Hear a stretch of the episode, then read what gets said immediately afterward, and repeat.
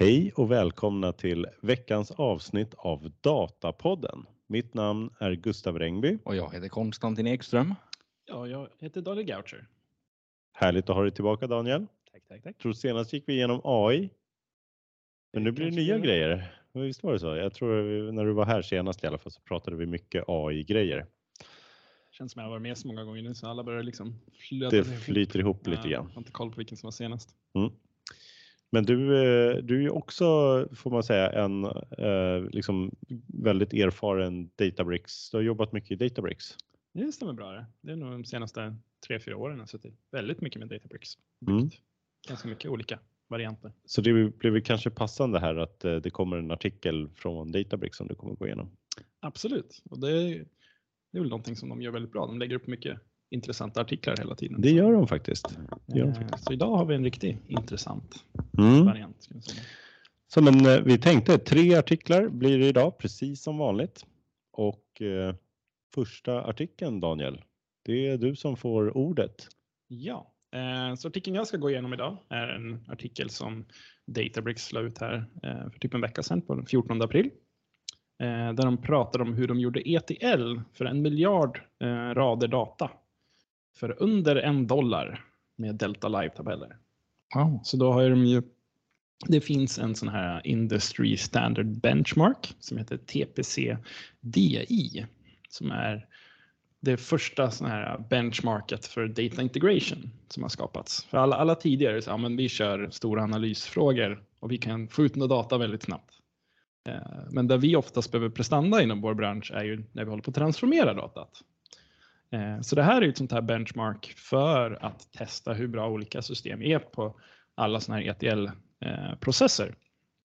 Så den innehåller ju så här slowly changing tabeller och late arriving dimensions och faktatabeller och alla såna här standardgrejer som är lite kluriga inom vår bransch. De grejerna som oftast tar mycket prestanda som oftast då inte har varit med i såna här tester innan. Men Databricks har då visat hur man med hjälp av deras verktyg då kan ladda in all den här datan och köra den igenom alla lager och få en hel laddning med 1 miljard rader data för under $1.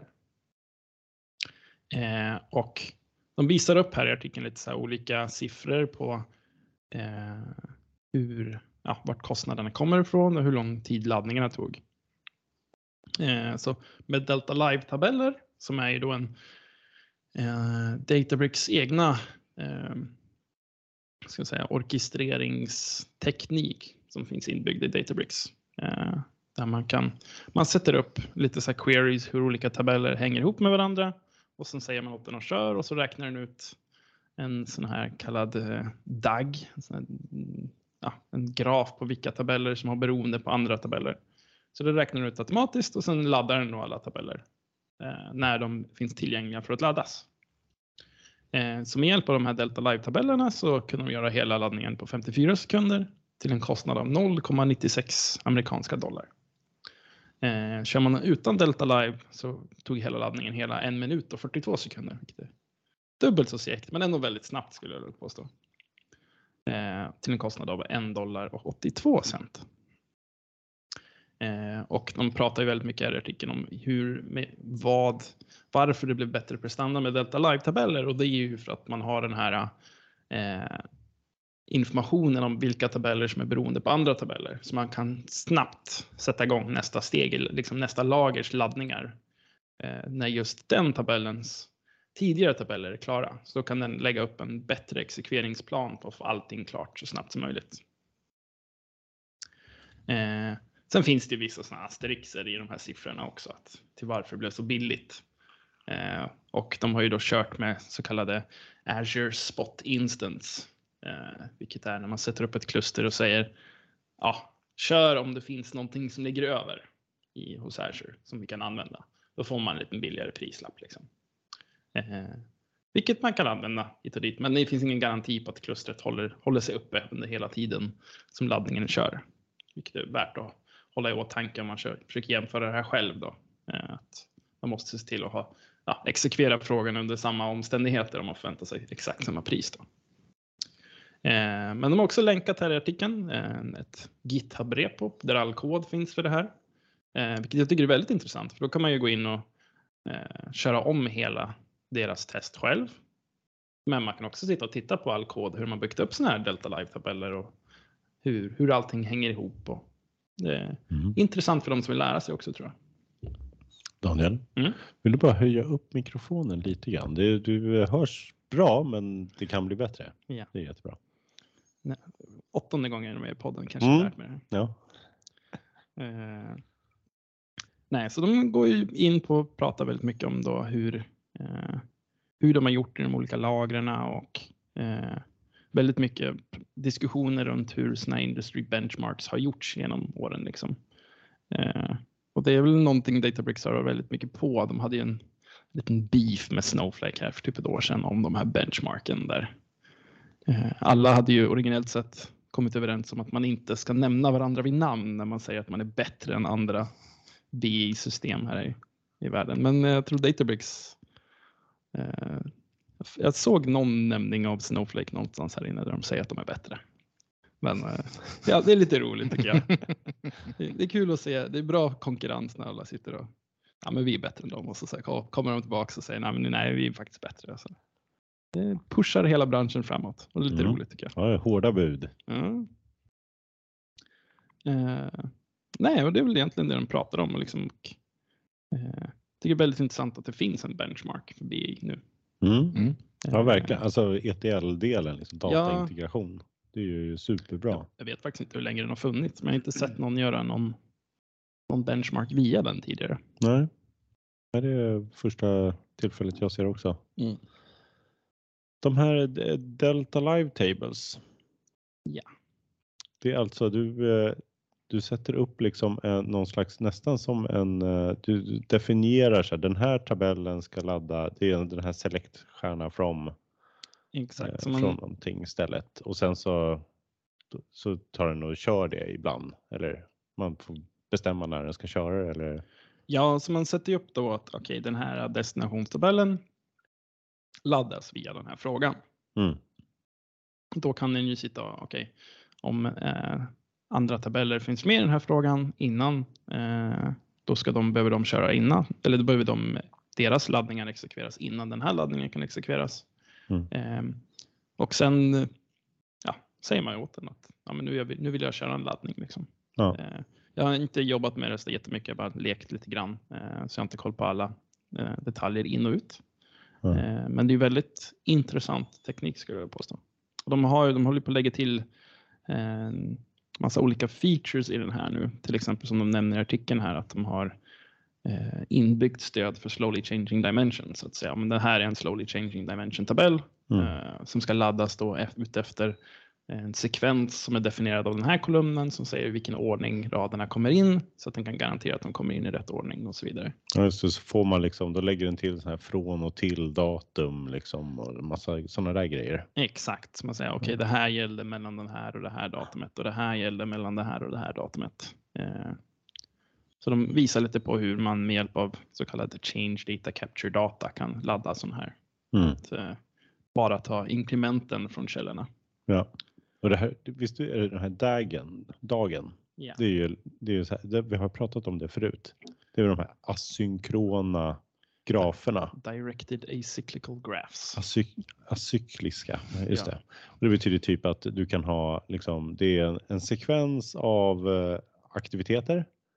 Där det kan vara, det är inte bara liksom en sekvens där du har en framför och en bakom en viss aktivitet. Utan du kan ha flera beroenden framför och flera beroenden bakom. Liksom. Ja, det är väl liksom definitionen här. Och det betyder typ att du kan ha, jag har min kundtabell och så trycker jag vill ladda kund. Och då fattar liksom Databricks, då är det de här 5 tabellerna bakom som måste laddas innan och då är det en tabell som måste laddas innan de 5 och så vidare. Exakt, och det är ju någonting man sitter väldigt mycket med när man sitter i BI-projekt. Okej, vilken ordning måste vi ladda de här olika tabellerna? Så här, historiskt som jag alltid sett, men vi måste ladda ett lager och sen laddar vi nästa lager och sen laddar vi nästa lager. Att inte behöva tänka på det, men jag skriver min fråga jag vill ladda den här tabellen utifrån de här queriesarna. Mm. Och så räknar den ut det i bakgrunden. Sparar ju väldigt mycket tid för en utvecklingsprojekt här. Mm. Men lite försvinner behovet av att köra DBT då? För det är väl lite i själva grejen med den. Eller går den att köra med Delta Live Tables? För då, visst är det så att Databricks har precis byggt in, eller liksom det har blivit att man kan köra DBT i Databricks. Mm. Men för det är väl den stora vinsten med DBT, liksom att du ska sätta upp... den stora vinsten med DBT, eller vet inte, jag har inte jobbat med det så jag kan inte uttala mig allt för mycket med vad stora grejer med DBT är. Men det är väl att man skriver sina laddningar i ett språk som man kan portera till andra verktyg. Mm. Så man kan ju skriva sin transformeringslogik, säga men jag vill köra Databricks, och sen kan man ju i teorin då bara installera det på en databas istället och ha samma transformering där också. Men du får ju lite mer också där att du skriver egentligen bara själva transformationen. Du skriver bara, det blir som att du arbetar med vyer endast. Mm. Och sen så väljer du, vill jag materialisera det här, hur vill jag ta hand om detta? Mm. Och sen så har du liksom olika typer av referenser när du skriver. Och så skriver du en tabell utan du refererar till en tabell i form av en tagg. Mm. Och sen så håller den koll på vad på själva lineagen då, så att du får den. Mm. Ja, just det. Mm. Ja, men den har i alla fall den funktionen ju också. Att du, när du väl har din kundtabell, så kan den ju liksom räkna ut vad du ska ladda för det. Men det kanske kommer vara så att den går att driftsätta i Delta Live Tables sen också. Mm. Nej, sen går de in lite på en rolig feature som jag tycker är så roligt att det är en grej nu för tiden att de har så kallade data expectations. Mm-hmm. Vilket är det, om vi som har varit med länge känner igen de här som constraints. Där man säger att den här kolumnen får inte vara en tom. Och så kan man spesa då i laddningen. Expectation. Det låter väldigt trevligt. Ja, det var ett vackert ord för det. Ja, constraint, det är lite mer positivt än en constraint. Det är lite... Ja. Men det är ju då att man säger, det här kolumnen får inte vara tom. Ja, men sen förväntar ni å andra sidan inte något hårt. Nej, jag förväntar mig att den inte ska vara tom. Nej, nu blir den tom. Ja, det blir tråkigt. Mm. Men då får man lite roliga så här grafer på hur, när det blir dålig datakvalitet. Då går man också in på att det finns, med hjälp av de här expectations, så hittar de en bugg i det här datasättet som ingen någonsin har nämnt tidigare. Mm. Där det blir fel 0,1% av gångerna. Någon foreign key som inte är satt liksom. Mm. Men alltså det är ingen hård constraint att du får absolut det smäller om du laddar in, utan det är mer för datakvalitets... Ja, det verkar som att man får liksom information om det. Ja, här har det smält grejer liksom. Mm. Det är bra. Men det är intressant. Men det är lite roligt hur sådana här features så här, som har funnits i databasvärlden väldigt länge. Liksom, när de kommer till den här nya Lakehouse-modellen, att det blir en så stor grej när de här grejerna som man förväntar sig lite ska ha funnits från grunden kommer in och bara, wow, nu har vi constraints igen. Ja, det är kul. Jag tror vi pratar, apropå nu att man kan aldrig liksom nämna Databricks utan att nämna Snowflake eller tvärtom då. Men vi pratade ju förra veckan, då pratade vi om den nya tabellen i Snowflake, Dynamic Table. Just det. Den är väl relativt lik den här Delta Live Tables. Ja, men att det liksom bara flödar igenom utan att du behöver sätta upp liksom plockar eller liksom köra batsladdningar, utan det flödar in. Ja, du bara schemalägger den på något sätt och sen så och definierar vilken query det är på den. Mm. Men jag vet inte om de hade, om det finns en slowly changing dimension funktionalitet där dock. Det kanske är Delta Live Tables bara har. Mm. Nej, men det är definitivt en väldigt intressant teknik. Och jag tror alla sådana lösningar som gör att man i de här standardprodukterna som man använder slipper göra lika mycket själv är nog väldigt, väldigt bra för hela vår marknad. Mm.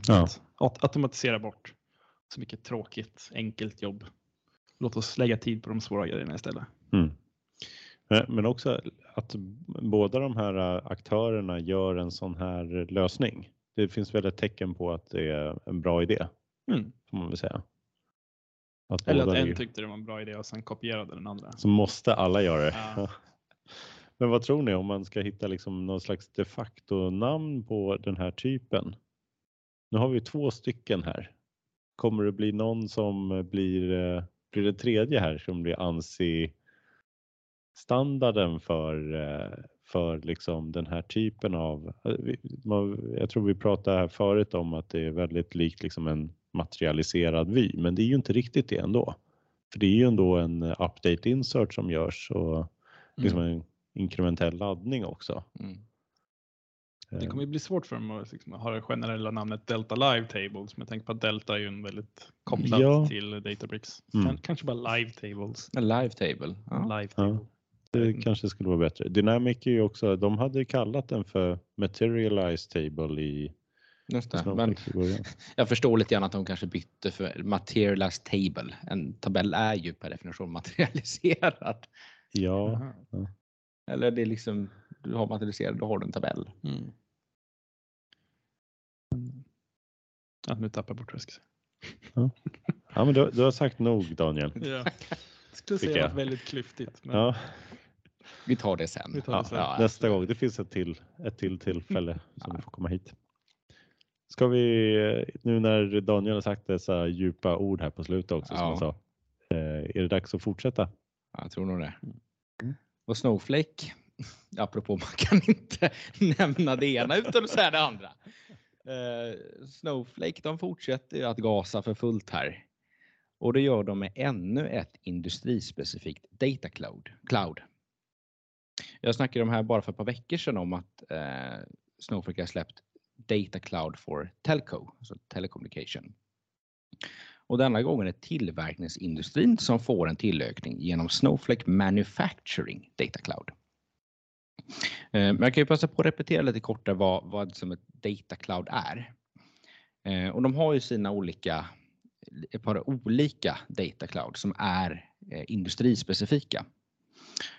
Och dessa som man kan säga består av 3 delar.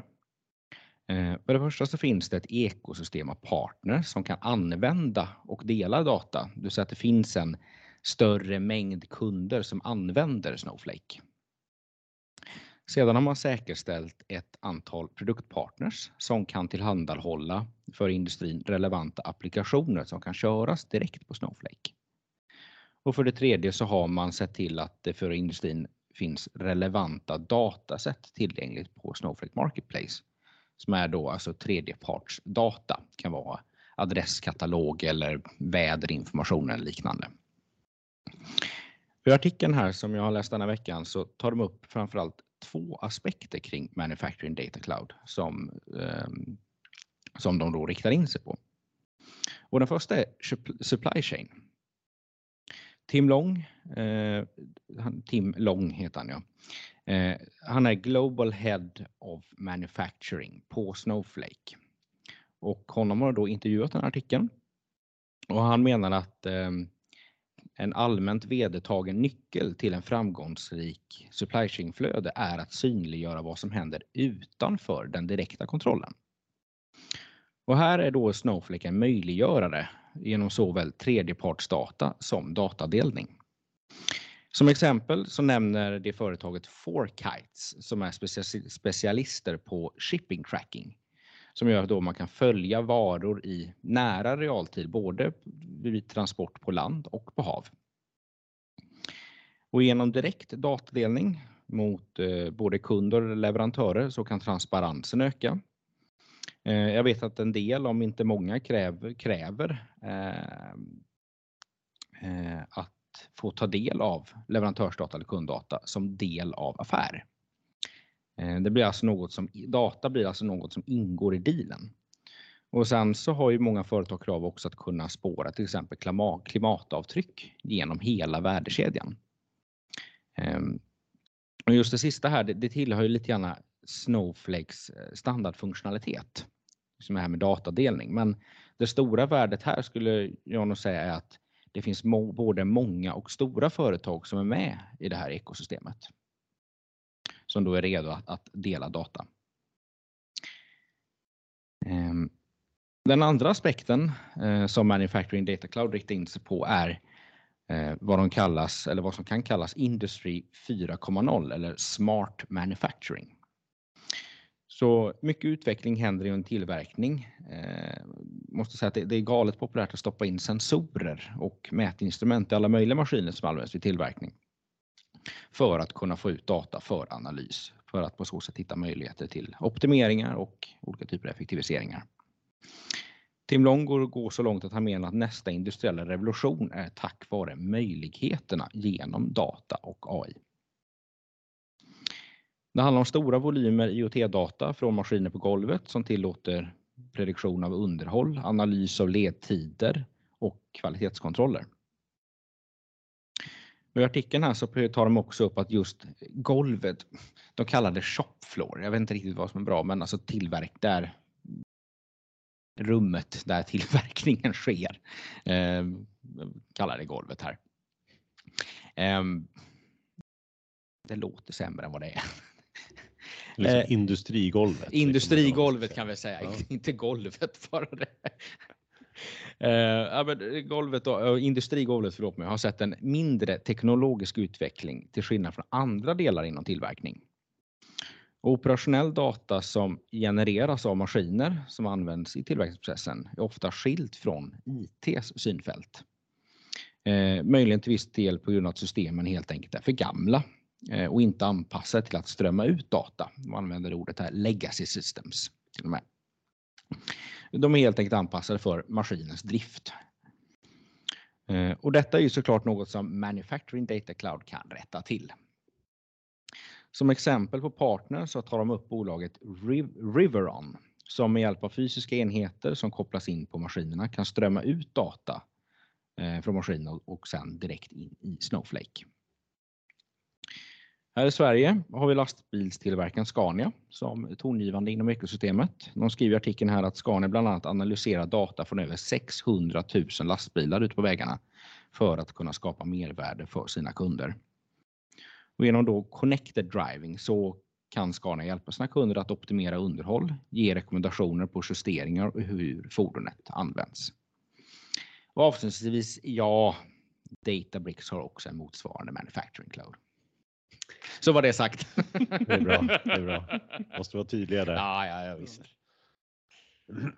Ja, men det är väl spännande där. Just det här känns som verkligen det finns mycket matnyttigt i den här paketeringen. Mm. Det är ju spännande. Ja, verkligen. Jag såg också bland de här partnerserna så har vi de här Data Hi-Q. Mm. Den brukar man ju höra ganska ofta. Mm.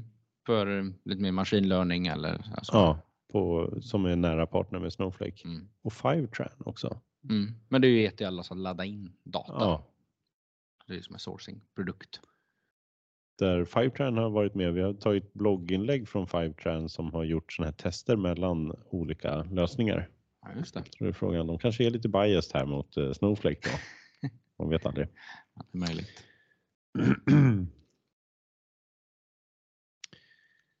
Ja, spännande. Mm.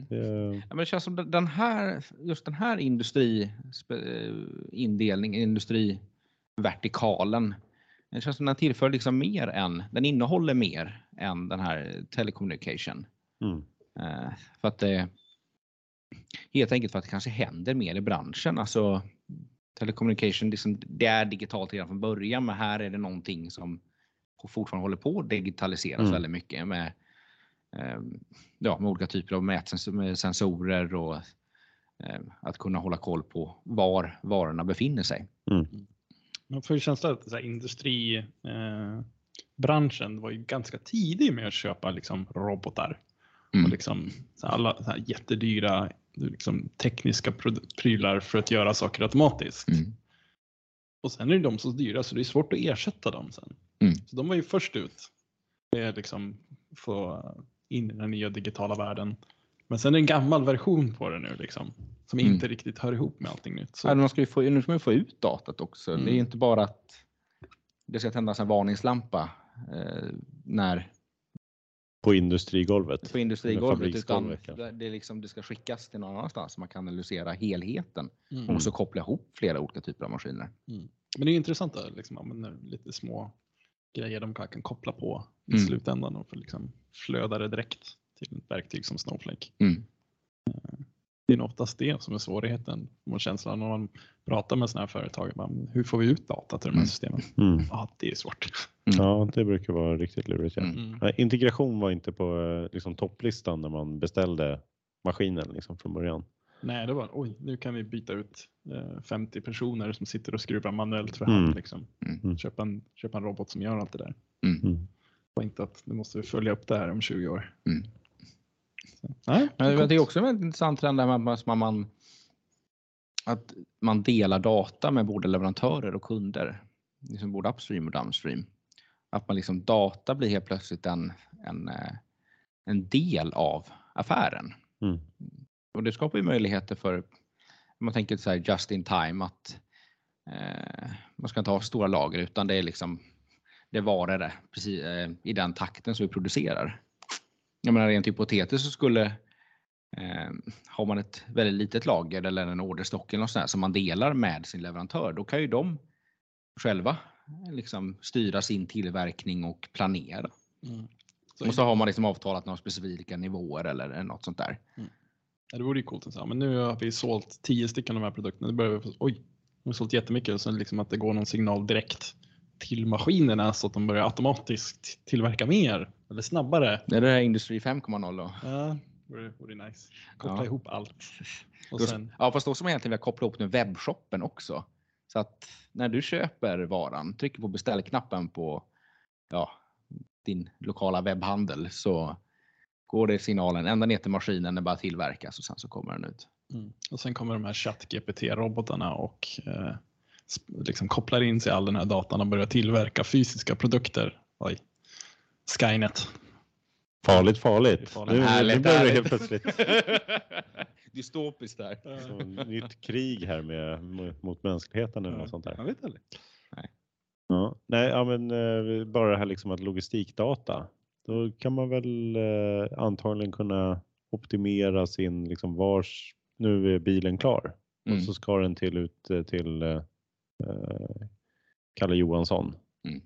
Och då kan man välja liksom vägen beroende på hur mycket liksom trafik det är på olika delar i olika rutter och sånt där. Bara en sån sak måste ju, apropå den datakällan, borde ju vara jättevärdefull. Ja, verkligen. Kunna se liksom var är trafiken just nu. Lite som en Waze för liksom för alla som sysslar med logistik. Ja, precis. Nej, annars är det datakvalitet eller produktkvalitet och produktutveckling är väl sånt som vi har pratat tidigare om, att just industri har mycket logistik och de här liksom produktutveckling och kvalitetshantering. Det är väl sådana fält där datat blir väldigt viktigt. Spännande. Ska vi gå vidare? Gör vi. Det blir kvadrater eller vad det? Precis. Magiska sådana. Nu har vi ju en artikel här som man kan väl säga så här att Microsoft har skäl att vara väldigt glada här i april. Bra. Ja. Grattis. Undrar ni inte varför? Ja, vi är nyfikna. Ja. Databricks är väldigt glada, Snowflake är väldigt glada. Alla är glada. Och det är sol ute. Ja. Och lyckade och fina. Ja, men jag har en rubrik här. Microsoft named the leader in the 2023 Gartner Magic Quadrant for Analytics and BI Platforms. Så att de har blivit ledande i Gartners magiska kvadrant. Det här är en artikel från 12 april från powerbi.microsoft.com där de skryter lite då. De säger det att det här är 16:e året i rad som Power BI är med som en ledare. Och Gartner har alltså en sån här kvadrant. Det är liksom 16 år? 16:e året. Power BI fanns inte för 16 år. Jag vet inte om de kanske räknade då Microsoft då. SSRS på den tiden. Och för 5:e året i rad är de absoluta ledaren i båda dimensionerna. Ability to execute och completeness of vision. Som är de här två liksom, dimensionerna i Gartner. Microsoft har lite idéer om vad som har gjort att de har blivit ledande då. De säger det, ja, men vi har släppt massa nya funktioner här också, som de säger i bloggen. Vi släppte under året Datamart i Power BI, så att man kan liksom göra det möjligt att skapa databaser direkt via Power BI. Vi har gjort möjligt att editera datasets via webbgränssnittet. Gör det möjligt att arbeta flera på samma modell samtidigt. Man har lagt till den här Optimize Ribbon som gör att man kan liksom välja och kontrollera när mätetal beräknas så man kan spara tid. Och så tar de upp också att de har det här ökat möjligheterna med att editera då visualiseringar på ett bättre sätt också. Inte nog med det, de har fler grejer här. Utan de har också gjort det, de säger här att oktober 2022 släpptes en möjlighet att skapa mätetal utifrån vanlig text till dagsuttryck genom en tillämpning av OpenAI. De har lagt till massa för teamet också, för kollaboration. De har lagt till Power BI-objekt i PowerPoint, det har vi pratat om. De har lagt till så att Power BI finns i Outlook. De har lagt till så att det finns bättre stöd för OneDrive och SharePoint. Ja, det är väldigt mycket här. De har lagt till också metrics i Power BI som gör det lättare att hålla koll på sina viktigaste mätetal för ett specifikt team då. Utöver det så har man lagt till integration till Purview som har ökat. Purview som är liksom ett verktyg då för att hålla koll på sitt data i en organisation. En datakatalog kan man säga. Ja, bättre kontroll över användares kapacitetsutnyttjande. Ja, det är massa grejer som de slår sig för bröstet här då. Så det är ju roligt att de har lyckats med det här då. Tänkte jag ska dela också så att vi alla kan titta på den här. För att det är ju klart så här att det är ju roligt att läsa Microsofts blogg här. Men man måste ju också gå till källan här och kolla på den här magiska kvadranten. Det tänkte jag att vi ska också göra här lite grann. Jag ska ta och dela så att alla får, om man tittar på videon så kan man se den här också. Men vi kommer att beskriva det här också. Nu har jag hemsidan här med gartner.com. Deras magiska kvadrant. Och här ser man ju Microsoft ligger, det är två dimensioner i den här då. Ability to execute på en dimension. Den visar ju liksom någonstans hur mycket bolaget kan leverera i stort sett. Är det skalbart och så vidare. Och sen så har man completeness of vision. Det är liksom hur mycket funktionalitet och om man liksom ligger rätt med sin produktion då, eller med sina olika delar av vilka tjänster man har då. Och man kan ju se här, Microsoft ligger ju, då har man liksom, man delar upp det i fyra delar här. Man har leaders, då är man liksom både högt på visionär, alltså på completeness of vision och på ability to execute. Sen så har man fyra stycken då kvadranter. Så leaders, då är man högt på båda. Challengers, då har man bra execution. Men man saknar liksom, man är inte den här visionären eller completeness of vision. Ja, har du dålig execution men har bra funktioner, då hamnar du i en visionärruta. Och är du egentligen dålig på både exekvering och på visionen, då hamnar du i en ruta de kallar för niche players. Man är i alla fall tillräckligt bra för att få med i kvadranten. Ja, precis. Så att det är ju inte alla som får vara med. Det är ganska få. Jag tror man har 22 sådana här små pluppar då. Men det finns ju tre. Microsoft står ju ut. De är ju absolut högst. Det är verkligen skillnad här. Mm. Men det är ju två andra pluppar i den här leaders också. Så de har ju även Salesforce eller Tableau och de har Qlik också som ligger i den här leaders-rutan. Så att de är liksom top of the line. Sen är det några som ligger ganska nära. Google ligger ju lite på gränsen. De har liksom ability to execute men inte de bästa funktionerna då, misstänker jag. Men de är ganska nära leaders-rutan. Även Domo, eller nej. Domo också. Domo. Ja. Jag läste Domus först här. Ja. Och det har väl, Oracle ligger ju ganska bra. De ligger ju väldigt visionärt. De ligger ju mer visionärt än Salesforce till exempel. Men har inte ability to execute. Det är lite intressant. Det är många som ligger i den här visionära. Mm. Pyramid Analytics har vi pratat om. De ligger ju också där.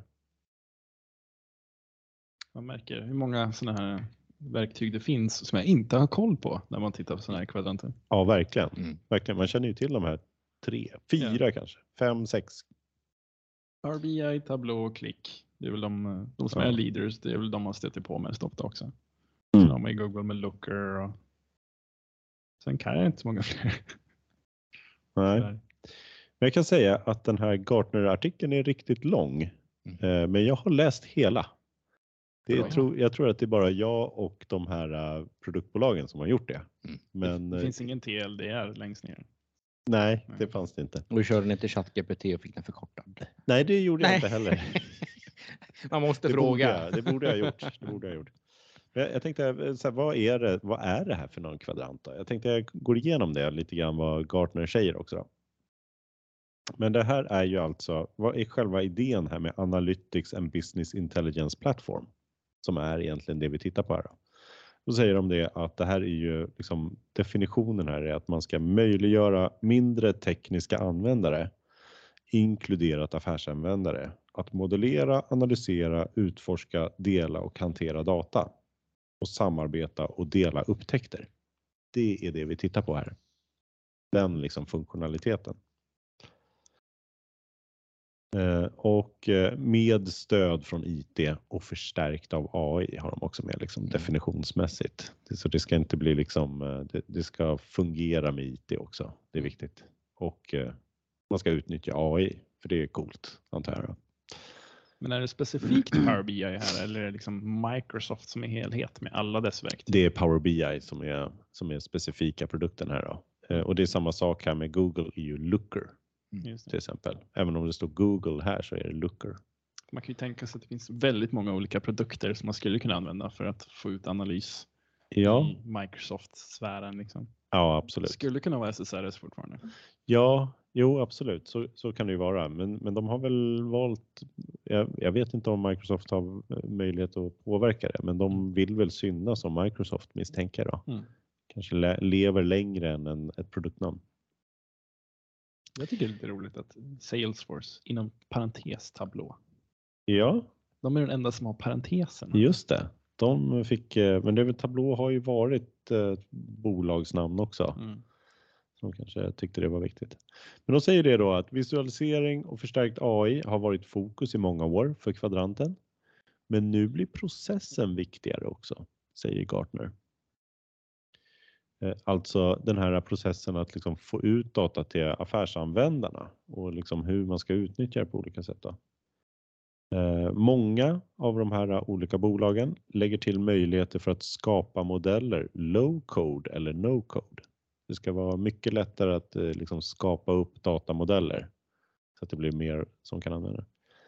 Governance, att liksom få kontroll över användandet av data och rapporter är en stark trend och öppenhet är någonting också som efterfrågas av kunder.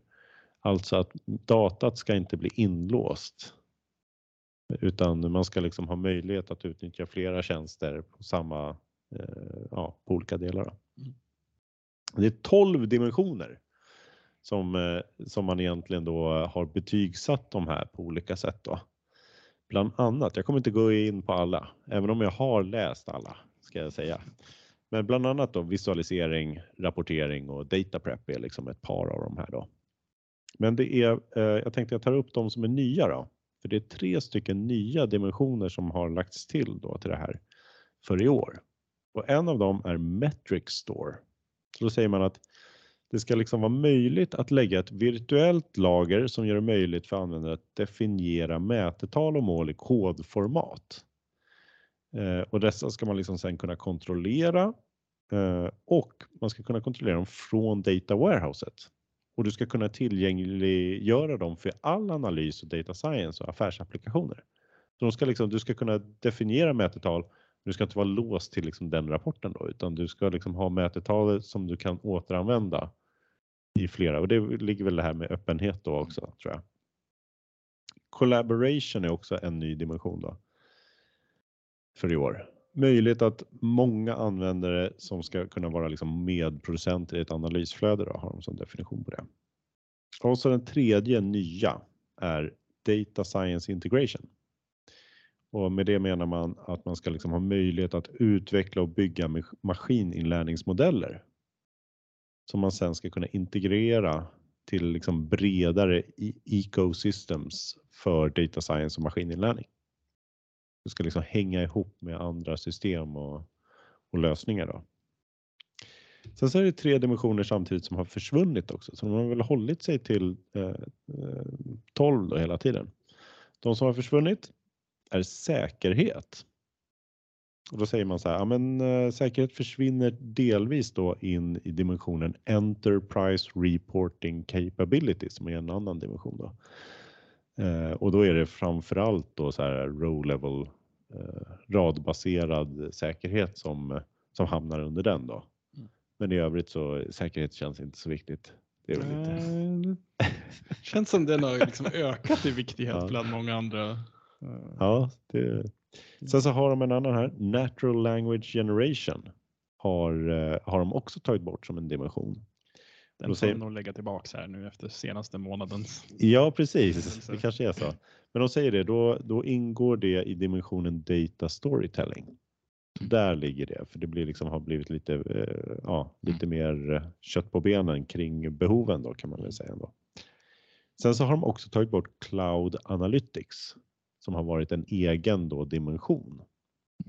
Och då säger man, men det räknas snarare med som en slags go-to-market-strategi.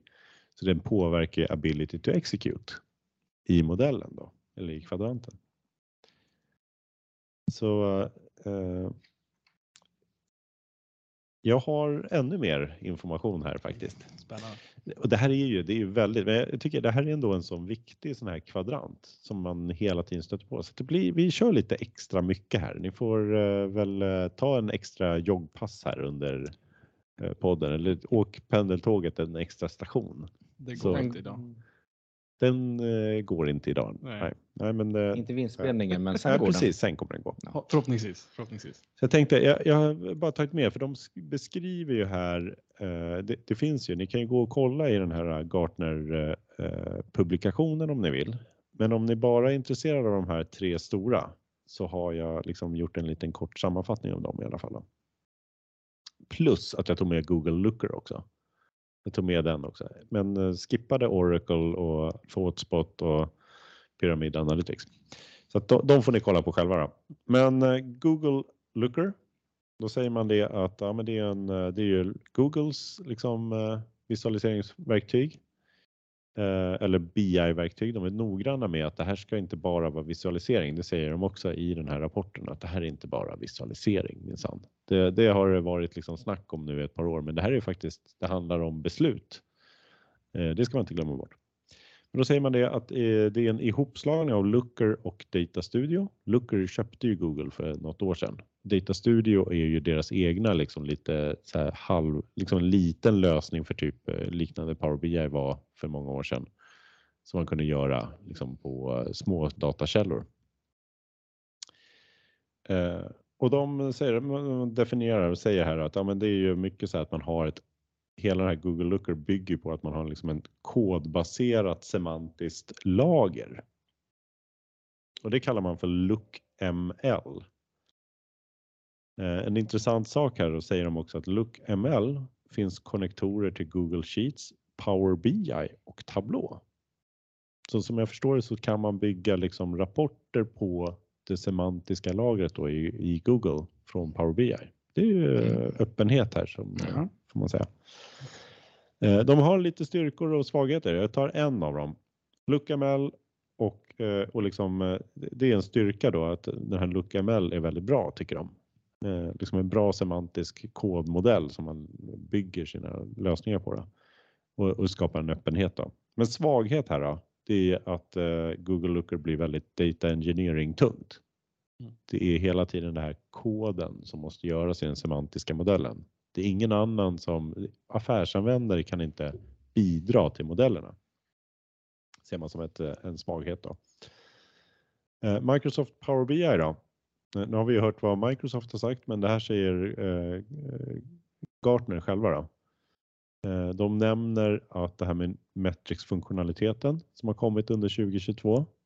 Så säger man det att en stor styrka för Microsoft är integrationen då till Office, Synapse och framförallt då Teams ser man som en väldigt viktig punkt i liksom de här, bland de här grejerna. Speciellt då med liksom att alla börjat jobba hemifrån och sådär, då blir Teams-implementationen är väldigt bra. En svaghet, risk här då, säger man att flera kunder lyfter governance-frågan när man tagit liksom, när man väl har tagit fram massa rapporter, hur får man koll på dem? Där finns det liksom en litet behov då att utveckla. Qlik då. Qlik finns både i version som kan bli driftsatt on-premise såväl som i kundens egna moln. De har partnerskap med de 3 stora molnplattformarna, AWS, Microsoft och Google. Samt partnerskap med både Databricks och Snowflake. Ska se om ni var med här. Jag har inte somnat. Nej. Under 2022 integrerar man uppköpet av Big Squid som blev Qlik Auto ML. Och med den här får man möjlighet att göra automatiska prognoser, grupperingsanalyser och korrelationsanalyser då i Qlik. Man har även tagit fram en lösning för augmented authoring. Förstärkt författarskap tror jag. Vilket betyder att man kan göra då AI-genererade dashboards automatiskt. Mm-hmm. Det är spännande. En styrka här på Qlik är ju att de har liksom mycket öppna API:er och automatisering också säger man. Som skapar möjlighet att integrera i verksamheters affärssystem. De är ju liksom, de finns på alla molnen också och går liksom att tillämpa var som helst. Men svaghet här då. Då säger de, ja, Qlik är ingen cloud mega vendor. Nej. Det är lite jobbigt för dem att de inte är en cloud mega vendor. Ska bli knappt påstå att de är en cloud vendor. Nej, de är ju inte det, men de la till mega i alla fall här också. Då. Tycker jag även det var roligt att de nämner det ordet, för det var inte mitt utan det var i Gartner som står det. Cloud mega. Är Salesforce en cloud mega vendor? Ja, jag vet inte. Men på Microsoft så nämner de väl det i alla fall. Tror jag. Jag skulle kunna acceptera att Google, Amazon och Microsoft är mega vendors. Ja, de till och med giga vendors. Det är bara Tesla som är det. Ja, förlåt mig. Vi tar den sista här också då. Tableau då. Salesforce Tableau. Fokus på, så säger man det, liksom, Tableau är ju liksom fokus på visuell utforskning för affärsanvändare som kan komma åt, preparera, analysera och presentera analyser utifrån sin data. Och här säger man det att ja, men en styrka då med Tableau, det är att de har ett sånt enormt stort community av affärsanvändare liksom, som påverkar alla. Vill liksom, det finns en fanbase av analytiker som bara älskar Tableau. Och de påverkar också till kunderna att köpa Tableau då förstås. Och man säger det, svaghet då. Minskad tillväxt. Och kunder oroas då. Att man också har sparkat folk och sånt där. Det tog vi upp som en artikel här förut också. Så att det är man lite orolig kring. Ja. Så att det var de här 4 som jag tänkte gå lite djupare in. Jag tänkte nämna här, de nämner också att det är en som är ny för i år i den här, alla de här som finns. Och det är Good Data som har dykt upp som de ligger kanske nästan längst ner till vänster också. Men de har det bästa namnet för att försöka förklara vad de håller på med. Ja, eller hur? Det har de. Och de säger det att de har ju ett extra då bra stöd för den här, vad som pratade om att bygga ett metric store. Det som var en ny dimension. Mm. Att liksom kunna göra mätetalsdefinitioner som sen ska kunna återanvändas på fler ställen. Liksom. Inte bara tror jag i Good Data då. De borde ha bäst datakvalitet också, kan jag tycka. Om de inte har det idag så är det någonting de måste jobba lite på. Ja, men i alla fall Good Metrics då i alla fall. Mm. Det borde de väl åtminstone ha. Mm. En har åkt ut också. Yellowfin åkt ut. Jag tror inte någon som kommer sakna dem. Eller, jag har aldrig talat om dem. De kanske var jätteduktiga i sin nisch. Ja, det är någon som är ledsen nu i alla fall. Ja. Yellowfin sitter och läser och bara undrar, var tog vi vägen? Som man misstänker. Jag hoppas att de inte lyssnar. De blir ledsna. Ja. Ja, men vad tror ni liksom, om ni skulle välja ett verktyg idag? Vilka skulle ni ta med av de här i liksom, för att avgöra vilken passar oss bäst idag? Alltså jag skulle nog säga Power BI och Tableau är ju alltid med i leken. Ja. Bland alla kunder man stöter på liksom, att det är intressant. Och sen Qlik är ju nu liksom, brukar ju alltid komma in från något håll någonstans. Men jag funderar lite grann på kanske Thoughtspot, för de riktar in sig på den här NLP, alltså Natural Language Processing. Det är liksom lite annan typ. Annars jämför man bara likvärdiga, liksom Power BI och Tableau. Det är lite samma, men de har liksom en liten annan take på det, så det kanske skulle vara bra att plocka med. Annars är jag nog ganska orolig också för Tableaus framtid. Med tanke på hur... Salesforce har behandlat dem. Ja, det känns lite taskigt. Sen var väl det, mycket av sparkningen var väl säljpersoner. Så det kanske är så att de tänker sig att Salesforce ska sälja ändå båda lösningarna liksom, på något sätt. Så att det kanske men det kan ju vara så också. Absolut. Ja, att man bara slår ihop liksom kunderrelationen. Men, för de hade nog inte dragit ner någonting på produktutvecklingen i alla fall. Så det var väl ändå någonting positivt då. Absolut. Har vi någon aning om hur Salesforce kontra Microsoft är dess distans i relation till förra året? Har Microsoft dragit ifrån mer eller? Jag satt det känns ju som det. De ligger så himla högt upp Microsoft. Jag satt tänkte här för en stund sedan. Det vore så snyggt att se den här kvadranten. Du vet som Hans Rosling. Du vet, man kan sedan trycka på play och så ser man alla pluppar bara flyger runt. Kvadrant over time. Ja men exakt. Då skulle man se liksom Microsoft ligger de där uppe hela tiden. Eller någon som bara kommer in och totalt dominera på ett par år. Så Microsoft ligger högst upp på båda. Salesforce ligger medelhögt upp. Och så Qlik ligger precis på gränsen. De är fortfarande en leader. Men inte riktigt lika bra. Google ligger ju högre än Qlik på ability to execute. Men lägre på mission. Så att det är väl så man får säga. För er som lyssnar så säger jag det en extra gång här då. Men så, jag tror också att man får känslan här av att det är en sån enorm liksom, avstånd här emellan. Men jag gissar på att de flesta av de här verktygen löser ju de här grundläggande liksom, visualisering och sådär. Gör de nog ganska bra. Jag vet att men det var för ett par år sedan jag såg så Cognos är med här. IBM är med. Den är ju inte liksom... Det är ju inte en dålig lösning. Det är ju snygga grejer liksom, som de har byggt och har haft liksom, roliga grejer. Så, men de ligger ju liksom, de ligger ju inte bra till på den här. Så jag tror att det är en hög liksom, kvalitetsstämpel att överhuvudtaget ligga överst här. För att de här är ju inte dåliga. Någon av de här, de har mycket kunder också. Även de här andra. Men jag tror den Microsoft vinner i om man sitter och följer bloggarna på när de släpper nya features. Att det händer så himla mycket nytt hela tiden. Ja. De är inte liksom, nu är vi nöjd. Nej. De pushar båten hela tiden. Liksom, att vi måste längre och längre fram. Och vi måste ligga i framkant på alla de här delarna.